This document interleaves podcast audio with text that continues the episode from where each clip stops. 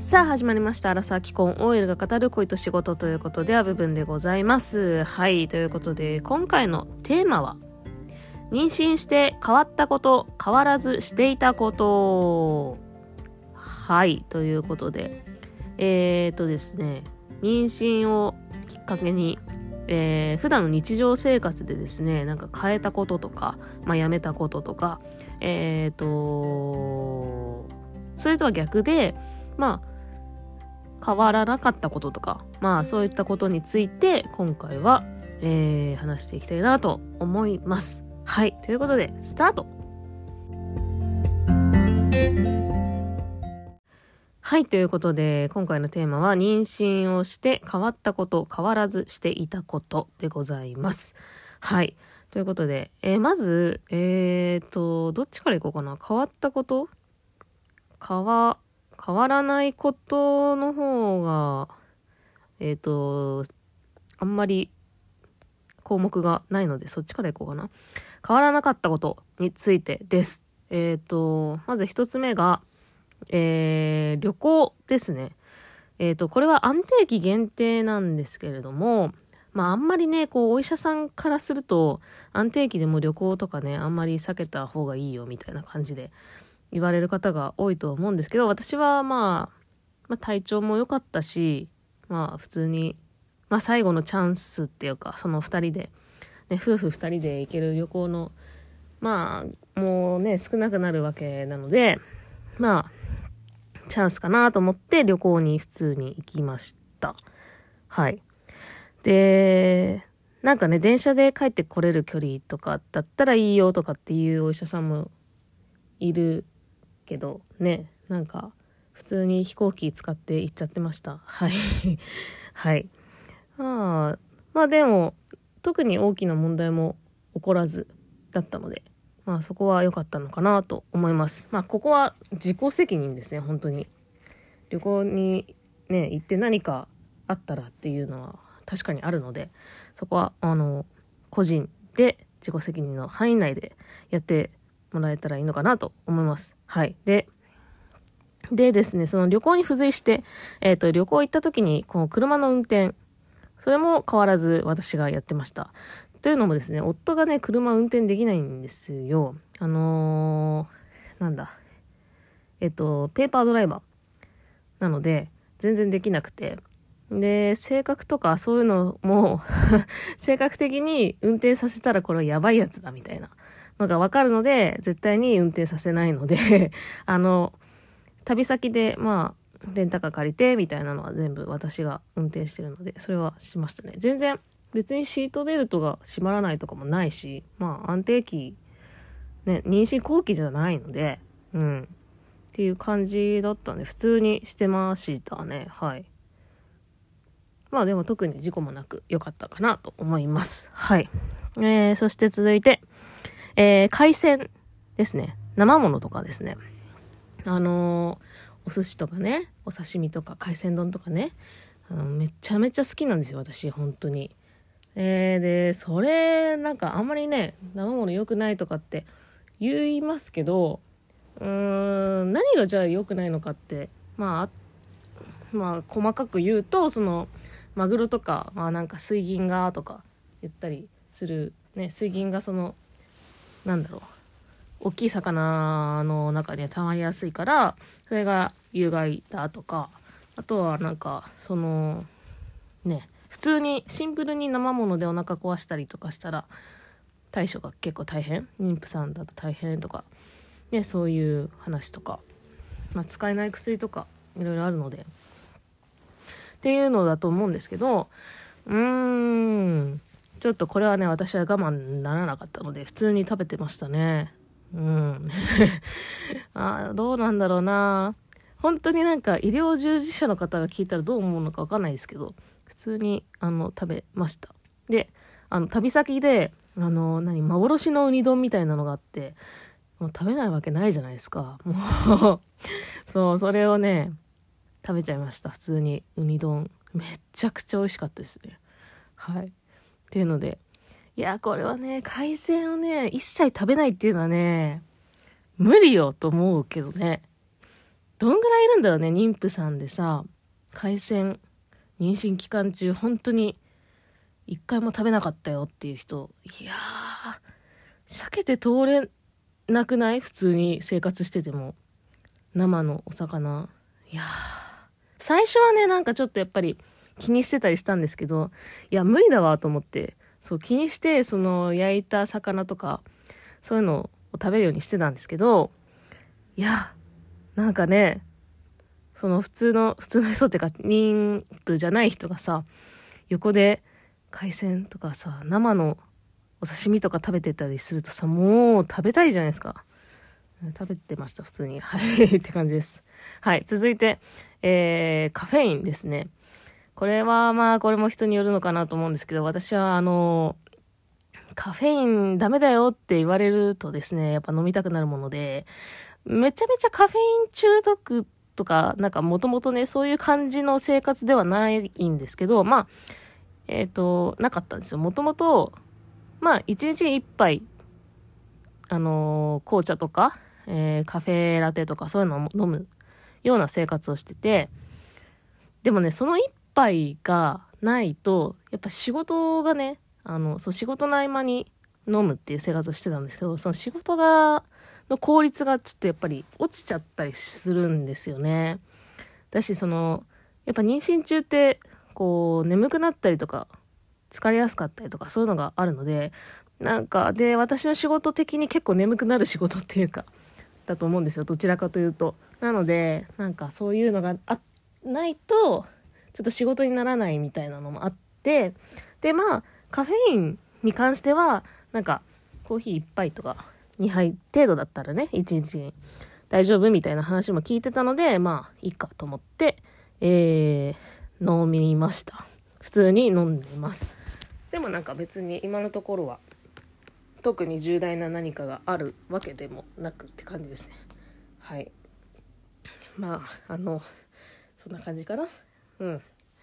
で、あとは変わらないこととしては仕事ですね。仕事は普通に続けてました。っ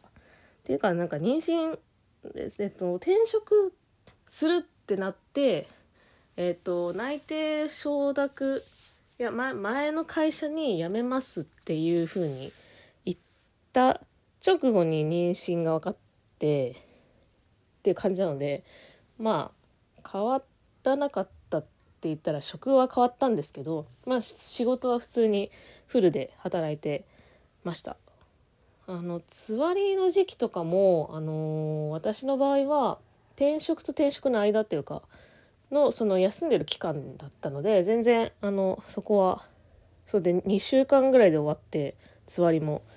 めっちゃ短いねって言われるんですけど、だったので、全然そこは影響なく、フル、フルタイムでえー、最初から勤務を開始していました今の、えーと、仕事に関しては。でなんですけど妊娠後期にやっぱ入るってタイミングであのフルリモートの方に変えてもらいましたね。もともと,、えーと、私が週2で出勤して週3はリモートっていうもともとそういう体制だったんですけどあのー、やっぱちょっと通勤時間帯電車側に乗れないとか電車乗れないっていうかその座れなかったりとかまああとは普通になんかね通勤ラッシュって危ないじゃないですか。ね、転んだりとかしたら危ないのでまあフルリモートにしてもらいました妊娠後期からは。っていうぐらいかな変わらなかったことは。はい。で次ですねあの変わったことに関して、えーと、いきたいと思います。えーと、とまずはあのー、もうね基本中の基本なんですけどお酒はやめましたね。やめたというか一時中断というかそうですね。お酒は良くないっていうので一滴もはい飲んでません。あすごいでしょうとか言ってすごいでしょうっていうのはあれですけどね。でお酒別になんかもともとめちゃめちゃいやもう一日一杯飲まないとやってらんねえぜみたいなそういうタイプの人間ではなかったんですけどやっぱさすがにね妊娠後期ぐらいになってくるとなんかこうワインの匂いとか嗅いだりするとあ飲みてーっていう欲がちょっと出てきて今ちょっと葛藤中って感じですね。まあ我慢はできるんですけど。で、その、その代わり出てきた、その、その欲求を埋めるためのものとして炭酸のジュースとか、なんかそういうのを買うように、買うことが増えた気がしますね。サイダーとか、なんか、うん、なんかそういう、今までは普通にね、その、飲み物麦茶とかさ水とかそんなもんだけだったんですけどそうなんかジュースとかを買うようになっちゃいましたねなんか。そうねお酒とかでも普通にほろ酔いとかさあのジュースみたいじゃないですか。とかあとまあねチューハイ系とかなんかうんジュースみたいなお酒もあるじゃないですかそれをやめたことによってねそういう欲求が出てきたなと思って炭酸のジュースを買うことが多くなったなっていう感じですね。はい。で、あとは、タバコはもともと吸わないので別に変わらないって感じですかね。で、えっ、ー、と、やめたこととしてはダイビングですね。ダイビングは趣味でやってたんですけど、そう。もう4月とか、あの、妊娠が分かる前にやってた、あの、与那国島で潜ったのが最後ですね。はい。それ以来やってないです。で、子供が生まれたら多分またダイビングとかもできなくなると思うので、あの、私、ダイビングの、あの、ウェットスーツオーダーメイドのものがあるんですよ。それ買ったんですけど、7万ぐらいしたんですよ。まあ、それもう多分使わないんだろうなと思って、あの、実家の方に 置いてます。手元には今ないですはい悲しいかなそうフィンとかねそういうのも全部あるけど使わないんだろうなと思ってダイビング用品は全部実家に置いてあります またなんか子育てとか一段落してできたらいいなとかっても思いますけどめっちゃもう何年後だよって感じですけど。でもダイビング知っててそういう人にも出会ったのでなんかもう20年ぶりぐらいに子育てが一段落したんで20年ぶりぐらいに1人で来ましたっていう女性の方と、ね、1年ぐらい前にダイビングで同じ船になったりとかして話聞いたりしたんですけど、まあ、そういうこともねできるスポーツではあるので、まあ、年齢問わずできるスポーツなんでまあどっかのタイミングで行けたらいいなと思ってます。はい。続いて、えー、サウナですね。サウナもですね、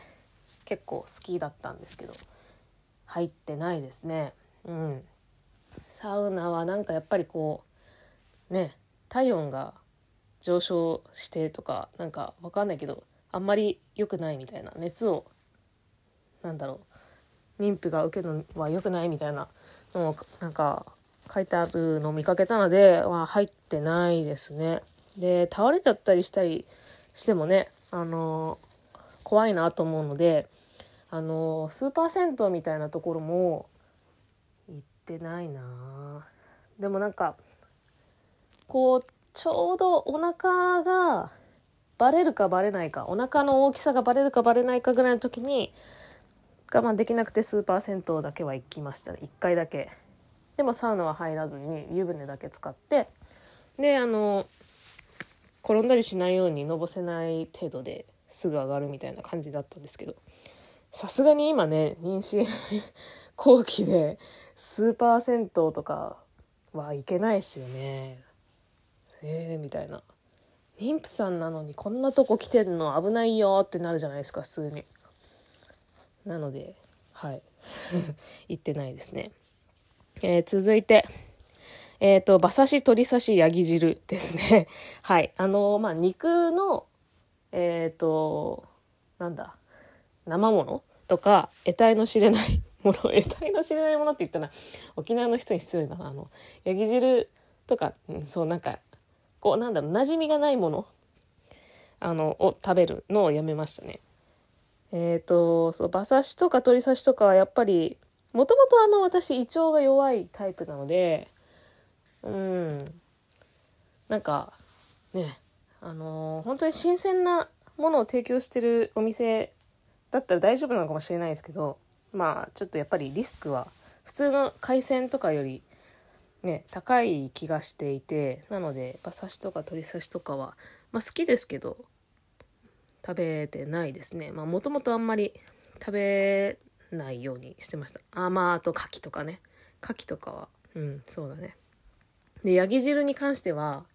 あのー、妊娠してる時に、沖縄のどっかの島、どこだっけな宮古島だっけななんか、うん、そこかなんかに行ったと、行ったことがある、行ったことがある。あの、行ったんですよ、妊娠中に。で、それで、あのー、夫がね、やっぱヤギ汁とかヤギ刺しとか好きなんですよ。そういうなんかその、やっぱり現地の料理みたいな。が好きで、なんか頼んでて、で、私はヤギ汁とかそこまで言うほど、ね、あの、やっぱ癖があるんで、言うほどめちゃめちゃ好きみたいな感じではないんですけど、なんか、なので夫がこう飲食店沖縄の飲食店で頼んでて、えー、とそれ一杯なんか一杯っていうか何？何？ちょっとだけ飲むみたいな感じに言われたんですけどなんかそのお店がねすごくて張り紙がめっちゃいっぱいしてあったんですよ。妊娠中の方はヤギ汁は絶対になんか食べないでくださいみたいなのがっていう張り紙がマジで大量に貼ってあるお店だったんですよ。いやなんか不自然なぐらい大量に貼ったって壁にお店の壁中に貼ったって。だからなんかそれをやっぱ見てたんで2人で「あやめた方がいいね」って言ってねちょっと汁飲むぐらいでもやめた方がいいねって言ってヤギ汁飲まなかったんですけどえっ、ー、とまあヤギ刺しはもちろんね生なんであれなんですけどヤギ汁だったらまあ火通ってるし、汁ぐらいだったらとかっても思ったんですけど、やめたって感じですね。なんか不自然なくらいね、やめてくださいって書いてあって、なんか過去にあったんじゃないかなってちょっと思ったんですよね。なんか過去にその妊娠中の人がヤギ汁とかそういうの食べて、なんかね、流産しちゃったとか、そういうのがあったんじゃないかっていうぐらい、なんかすごい張り紙の量でちょっと怖かったですね。はい。なので、ちょっとお気をつけください。はい。で、まあ、そういう食べ物関連で言うと、レアのお肉とかは、ちょっと気をつけるぐらいかな。でも、普通になんか、食べてましたけどね。あの、牛とか、だったら別にいいかなとか思って、ちょっとレアでもなんか食べてました。でも、本当にそういう豚とか、豚、鶏とかはかなり気をつけてますね。はい。えー、そして続いて、えー、おへその掃除ですね。おへその掃除をしなくなったっていうことですね。これは。あのー、おへそが出てくるんですよ。やっぱ妊娠して、こう中からこう大きくなってくるわけじゃないですか。ってなると自分のおへそが平らになるんで、平らか、うん、ちょっとデベソぐらいになるんで、あの、おへそめっちゃ綺麗になるんですよね。妊娠するとめっちゃおへそ綺麗になるんで、なんか、おへその掃除っていう感覚がなくなるって感じですかね。その、お腹洗うと同時にもうおへその中も洗えてるんで、なんかいいかなみたいな 感じだね。うん。っていうので、おへそがめちゃめちゃ綺麗になるっていう、はい、ことです。いや、これ妊娠しなかったら分かんなかったことだからね、本当に。っていう感じで。え続いて、えっ、ー、と、重いものを持たないようにしたです。これがね、結構厄介というか、結構やっぱ、重いもの、あ、持っちゃったってなった時の、この、大丈夫かな？みたいな不安って結構すごいですよ。結構私は心配性なのかな？わかんないですけど、あ、重いもの持っちゃったけど、今のこれ大丈夫だったかな？とか、結構考えちゃうタイプなので、まあ極力重いものを持たないようにはしてましたね。で、これ困ったのが、あの、引っ越しなんですよね。私、あの、妊娠、あの、産休に入ってから、えっ、ー、と、引っ越しをしたんですけど、やっぱりこう、梱包とかをしてる時に、重いものをこう、持ち上げる瞬間ってやっぱりあったりするんですよ。ね、ちょこちょこあったりするので、なんかそういうので、ね、あの、ああ、みたいな。あ、重い、みたいな。ああ、持っちまった、みたいなのはありましたね。で、うちの夫はヘルニアなので、で、腰が悪いので、あのー、もう、夫婦、二人でなんかどっちも重いもの持てないみたいな感じでね、結構ね、困ったなっていう状況になったので、あの、引っ越しは本当計画的に やりましょうということです。はい。えー、続いて、えー、疲れても無理しないです。はい。えっ、ー、と、疲れたら無理しないか。うん、です。なんか、なんかこうなんだろう、外出してて、あ、あそこにも買い物行きたい。あそこ行ったついでにここも寄りたいみたいな。なので結構歩き回っちゃうタイプなんですよ、私。なんですけど、あのー、そこはやっぱり妊娠中ってことで、あの、無理しないで、まあ、疲れたらまた来ればいいっていうことで、あの、とりあえず家に帰ろうみたいな感じの、あの、なんだろう、メンタル？メンタル？メンタル？考え方に切り替わりましたね実際歩きすぎるとやっぱすごいお腹が張って痛くなったりとかそういうことが起こるので、うん、本当に無理しないようになりました、えー、続いて、えー、ほうれん草を取るようになったです。これあの鉄分の話なんですけど私あのどっかのタイミングの妊娠後期入ったぐらいの時かな？の血液検査であの鉄が足りないっていう風に指摘されたんですよね。で鉄剤を飲んだんですよ。鉄剤ってあの薬があってそのそう。病院から処方されて飲んだんですけど私胃腸が弱くてでその鉄剤飲むとすごいなんかこう胃腸の調子が悪くなっちゃう。ですよお腹痛くなったりしちゃったんでまあやめましょうっていう風になってそっから鉄剤は飲んでないんですけど、まあ、やっぱりねほうれん草とかなんかそういう鉄を多く含むものをねあの意識して取ってくださいねって言われてたんでなんかそうそういう話を夫にまあしたら結構ほうれん草を出してくれるように私ほうれん草大好きなんででほうれん草が一番取りやすいかなみたいな感じで言ったらめっちゃほうれん草を大量に出してくれるようになったんであうちは夫が料理をしてるのであの料理の担当なのでそういう感じです。でしたらあのこの前のあの何ですか？妊婦検診？でもあの鉄剤飲んでなくてもなんかあの鉄の鉄分大丈夫って言われたんでやっぱりその効果出てんのかなってちょっと思いましたね。ダメだったらなんかあの注射で鉄を入れるとかそういうのもいやなんか検討しないといけないねとか言われてたので、まあ、それは良かったかなと思いました。はい続いて、えー、優先席に座るようになったです。あのー、ね優先席はやっぱり優先されるべき人のためにあると思っているので今までは全然座ったことはなかったんですけどまあ旗から見たらまあもう妊婦なわけじゃないですか。だからまあ私が優先されるべき人の対象に入ってるんだなっていうのをこうしみじみ感じて、まあ、優先席あの座らせてもらうようにはしてます。はいななんか変な感じっていうか慣れない時慣れなかったですね最初は。うん、だしさなんか最初なんて特にその初期とかはお腹の状態で分かんないじゃないですか妊婦さんって。そのマタニティマークとかつけてないと分かんないんでなんかすごい罪悪感とか座ってることに罪悪感とかあったんですけど、まあ、今はあのね慣れてきて座れるようにはなりましたしその立ってたらこう優先席の目の前とか 目の前とか周り優先席がこう近くにあったらあのね座ってくださいって言われることも多いのでまあ座る。まああんまりないですけど。言われることはあんまないな。うん。ないけどなんかこの人なんで立ってんだろうって思われてもなんかねえみたいな。座ればいいのにっていうふうに思う人もいるかなと思うんでまあ座った方が楽は楽なんでね。あの座らせてもらってます。はい。続いてです。えっ、ー、とそうそれでまあ電車関連でいきますとですねえっ、ー、と、電車で座った方が良さそうな人を発見しやすくなったですね。はい。ま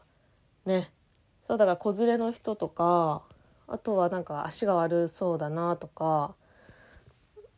うん、ヘルプマークつけてるなとか、そういう、そう。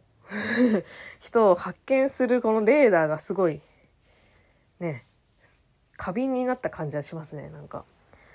でそれで私自身も譲ってあげたいなあの私自身が優先席に座っててそういう人を発見した時に譲ってあげたいなってめっちゃ思うんですけど私が譲ろうとするとまた変な感じになるじゃないですか。でなんか話がこじれるというか面倒くさいことになるのであなんか何も言えないああごめんなさいみたいな感じ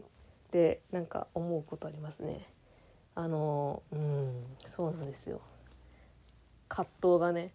絶対私妊娠してなかったら譲るのになって思いつつなんかすごい「ああごめんなさい私が座ってて」みたいな。でも私も座ってないと辛いなみたいな時もあったりするんでうーんみたいな感じです。なのであの出産後はねもっとこう譲れるようにね譲れるようにというかそう,、うんね、そういう人を発見したらすぐねお席にご案内できればいいなと思いつつっていう感じですね。今はちょっと我慢みたいな感じです。はい。でまあ同じく電車内で言うと子連れとかに目が行きますね。なんかやっぱりそういう人電車内でどういうふうにしてるかなとか大丈夫かなみたいなしまあどういうふうにしてるかなっていうよりかは心配。うん。なんかこう揺れとかでこうこけたりとかしないかなとかやっぱ心配になって見ちゃったりとかあとはえっ、ー、と電車とかに限らずなんですけどあの抱っこ紐とかベビーカー使ってる人を見るとあどこのメーカー使ってるのかなみたいなのを見るようになりましたね。抱っこ紐マジであの私も買ったんですけどあのエルゴのやつがめちゃめちゃ多いですね。みんなエルゴを使ってますね。エルゴっていうやつ、うん、使ってます。海外製品なんですけど海外のやつなんですけどなんかねめちゃめちゃエルゴ率の高さがやばくてっていうので私もあのご多分に漏れずエルゴの抱っこひも買いました。はい。まあ評判も良かったのでっていう感じですね。はい。続いてえーとあはい。便秘薬を飲むようになったですね。やっぱりこう妊娠すると圧迫されて臓器が圧迫されるんですごい便秘なになるんですよね。もともともう便秘しがちな体質ではあった。便秘しがちだったりなんか、うん、胃腸の調子が悪いなみたいな。お腹の調子悪いなみたいな、まあ、お腹弱い人だったんでそれが今顕著に出てしまってですね壮絶な戦いをトイレで繰り広げたりとかしてるので、それがなんかもう、ああ、辛いってなって、そう、便秘薬もらいましたね。あの、そう、便秘薬ってあんまりいいイメージがなかったんで、今まで飲んでなかったんですよ。一度も飲んだことなくて。そう。でもやっぱり、その、刺激性と非刺激性とって2つ種類があって刺激性の便秘薬はあのー、あんまりこう長期間常用するとあんまり良くないっていうので、あのー、らしくて。なので、非刺激性のその酸化マグネシウムのあの便秘薬だったら全然、あの、うん。何長期間飲んでも全然大丈夫だし、あの、赤ちゃんとかにも影響ないので、うん、飲みなーっていうので飲んでます。そしたら結構やっぱりね、効くんですよね。なんかその、便秘薬その酸化マグネシウムの便秘薬は自分で結構量を調整して飲んでねみたいな感じなんですよ。えっと基本まあ1日3回とかって書いてあるけどあのー、なんだろうその自分のその便秘の状態を見ながらあなんかそれでも出なかったらあのー、増やしてもいいしで出過ぎちゃう下痢になっちゃうとかだったらあの減らしてもいいしそこら辺は自分でやってみたいな薬なんですけどなんかね最初飲み始めた時あなんか全然なんか効果なくねって思ってなんか1日6錠ぐらい飲んだんですよ。そしたらもう下痢止まらなくなっちゃってあやべえと思ってこのなんなんていうの？そう今はやっぱ3回ぐらいがちょうどいいなってことで落ち着いてるんですけど1日3回。まあ3回に分けて飲まなくてもいいらしいんですけどそうなんかそういう調整して自分にふさわしいその錠数がいくらなのかっていうのを把握するのが大変でしたね。めちゃめちゃ下痢止まらなくなってもうずっとなんか2日ぐらいずっと下痢みたいな 感じだったんですごい効くんだなと思いましたね。はい。ということで、あの、妊娠中の妊婦の方、あの、便秘で迷迷ってる？困ってたら、あの、便秘薬飲んだ方がいいです。はい。はい、続いて、えっ、ー、と、服についてですね。えっ、ー、と、下着を購入しました。はい。これっていうのも、あの、お胸のね、サイズがめちゃめちゃ上がるんですよ。なんか、ま、私は、2サイズとかは絶対確実にアップしてて、そう今までつけてたそう下着がつけられなくなるんで大きめのやつを買いましたね。なんかめっちゃあの何？安いやつ。そう安いやつ。ままたなんかさあの出産後しぼむとか ね聞いたことはあったんであじゃあ今の時期だけかなと思うとまあ安いのでいいかと思ってあのユニクロのかなんかで買ったブラとかをそう。ユニクロとかでちょっと大きめのサイズを買ったりあとはまあ授乳用のもうブラを買っちゃいましたね。なんか授乳のブラってなんかサイズ感とかあんまりなくてなんだろう。うん。結構うんあんまりないうん？サイズ感っていうかうん。結構何でもつけれる。何でもつけれるって言ったらあれだな。なんて言えばいいのかな。はみ出ちゃってしょうがねえみたいな感じにはあんまりならないものが多い気がするので、はい。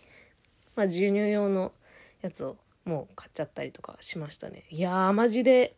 巨乳になりますんで、あの、この時期だけらしいんで、あの、妊婦の方、巨乳ライフ楽しんだ方がいいかなと 思います。巨乳ライフって言うとあれですけど。マジで2サイズぐらいアップしたなんか大学生の時が一番私の人生の中で巨乳シーズンだったんですよ。そう。巨乳シーズンって言うとあれだけど。そうそうそう。なんかいいとかそんぐらいあったんですけどただアンダーバストが私65とかなんで全然見た目には巨乳って感じはしないですけどそういいとかだったんですけどだんだんしぼんでって、で、なんか C ぐらいまでなってたのが、また E ぐらいまで、ボンって大きくなって、でね、なんか乳輪も 乳輪も乳輪もって言ったらなんかあれだけどそう、大きくなり、みたいな。あ、なんか、メスって感じの体に変わったなってこう、お風呂入るたんびになんかこう複雑な気持ちになるっていう。うわ、なんか動物って感じ自分から動物感を感じてねっていう感じなのであの下着はサイズ本当に合わなくなるのでね。いやすごいですよ本当。妊娠してこのホルモンとかそういうのでこんなに変わるのかと思いました。あのできればこの巨乳状態がねずっと続いてくれればいいんですけど出産後まあ縮んでいくらしいのでちょっと今のね巨乳ライフを楽しもうかなと思ってます。はい。続いては、えっ、ー、と、マタニティ服ですね。はい。えっ、ー、と、マタニティ服も買いましたが、えっ、ー、と、3、2、2着か。うん、2着しか持ってなくて、今もう予定日まであと2日っていうので収録してるんですけど、その 状態でもマタニティ服2着しか持ってないですね。なんか、えっ、ー、と、普通のワンピースも、まあ1着とか使いながら、この 3, 3着か。マタニティ服と合わせて3着を頑張って使い回してるって感じですね。で、まあ夏、夏はこの薄手のワンピースを持ってたり、まあまあ普通にもともと持ってるのがあったんで、それで代用したりとか、あ、3着あでもマタニティのチノパンみたいなそういうのは買ったか。うん、とえっ、とマタニティ用の、えっ、とワンピースが2着って感じか。でそれでまあ夏はその普通のワンピースが持ってるやつであったのでそれ着たりとかうんとあとは大きめのトップスその普通にマタニティ用のズボンに大きめのトップスを着てたりとかそんな。で、冬は、あの、マタニティ用のワンピース、そのちょっと厚手というか、長袖のワンピースを基本ずっと着てるって感じですかね。あんまりそんな毎日外出しないので、なんか、実質1着か2着、うん、ぐらいあれば全然いけるので、そんな感じですかね。最低限しか買わなかったですね。うん、だってマタニティの間しか着ないしと思って。ただマタニティ用の服だと授乳口とかがついてたりするので、まあ、どうなんだろうね。授乳ってまだ全然わからないんですけど、使うんですかね。まあ、その、安定、安心材料は、にはなるかも。便利なのかもしれないですけど。はい、ということで、そんな感じですね。本当に最低限しか買わなかったな。でも全然十分でした。はい。ということで、ちょっと長くなっちゃいましたが、えっ、ー、と、妊娠して変わったこと、変わらずしていたことということでお届けいたしました。皆さんどうでしたでしょうかえっ、ー、と、妊娠経験したことがある方、えー、これから経験される方、え別に全然予定ないよっていう方、もういろいろ、あの聞いてくださってると思うんですけども、まあいろいろね、あの、体の変化っていうのは、すげえなって思いますよ、本当うん。人間も動物だなってちょっと思いました。はい。っていう、なんだこの締め方。何なんだっていう感じですけど。はい。ということで、えっ、ー、と、今回この辺までに、はい、しときたいかなと思います。はい。ということで、えー、今回もアブブンがお届けいたしました。また次回の配信でお会いしましょう。またね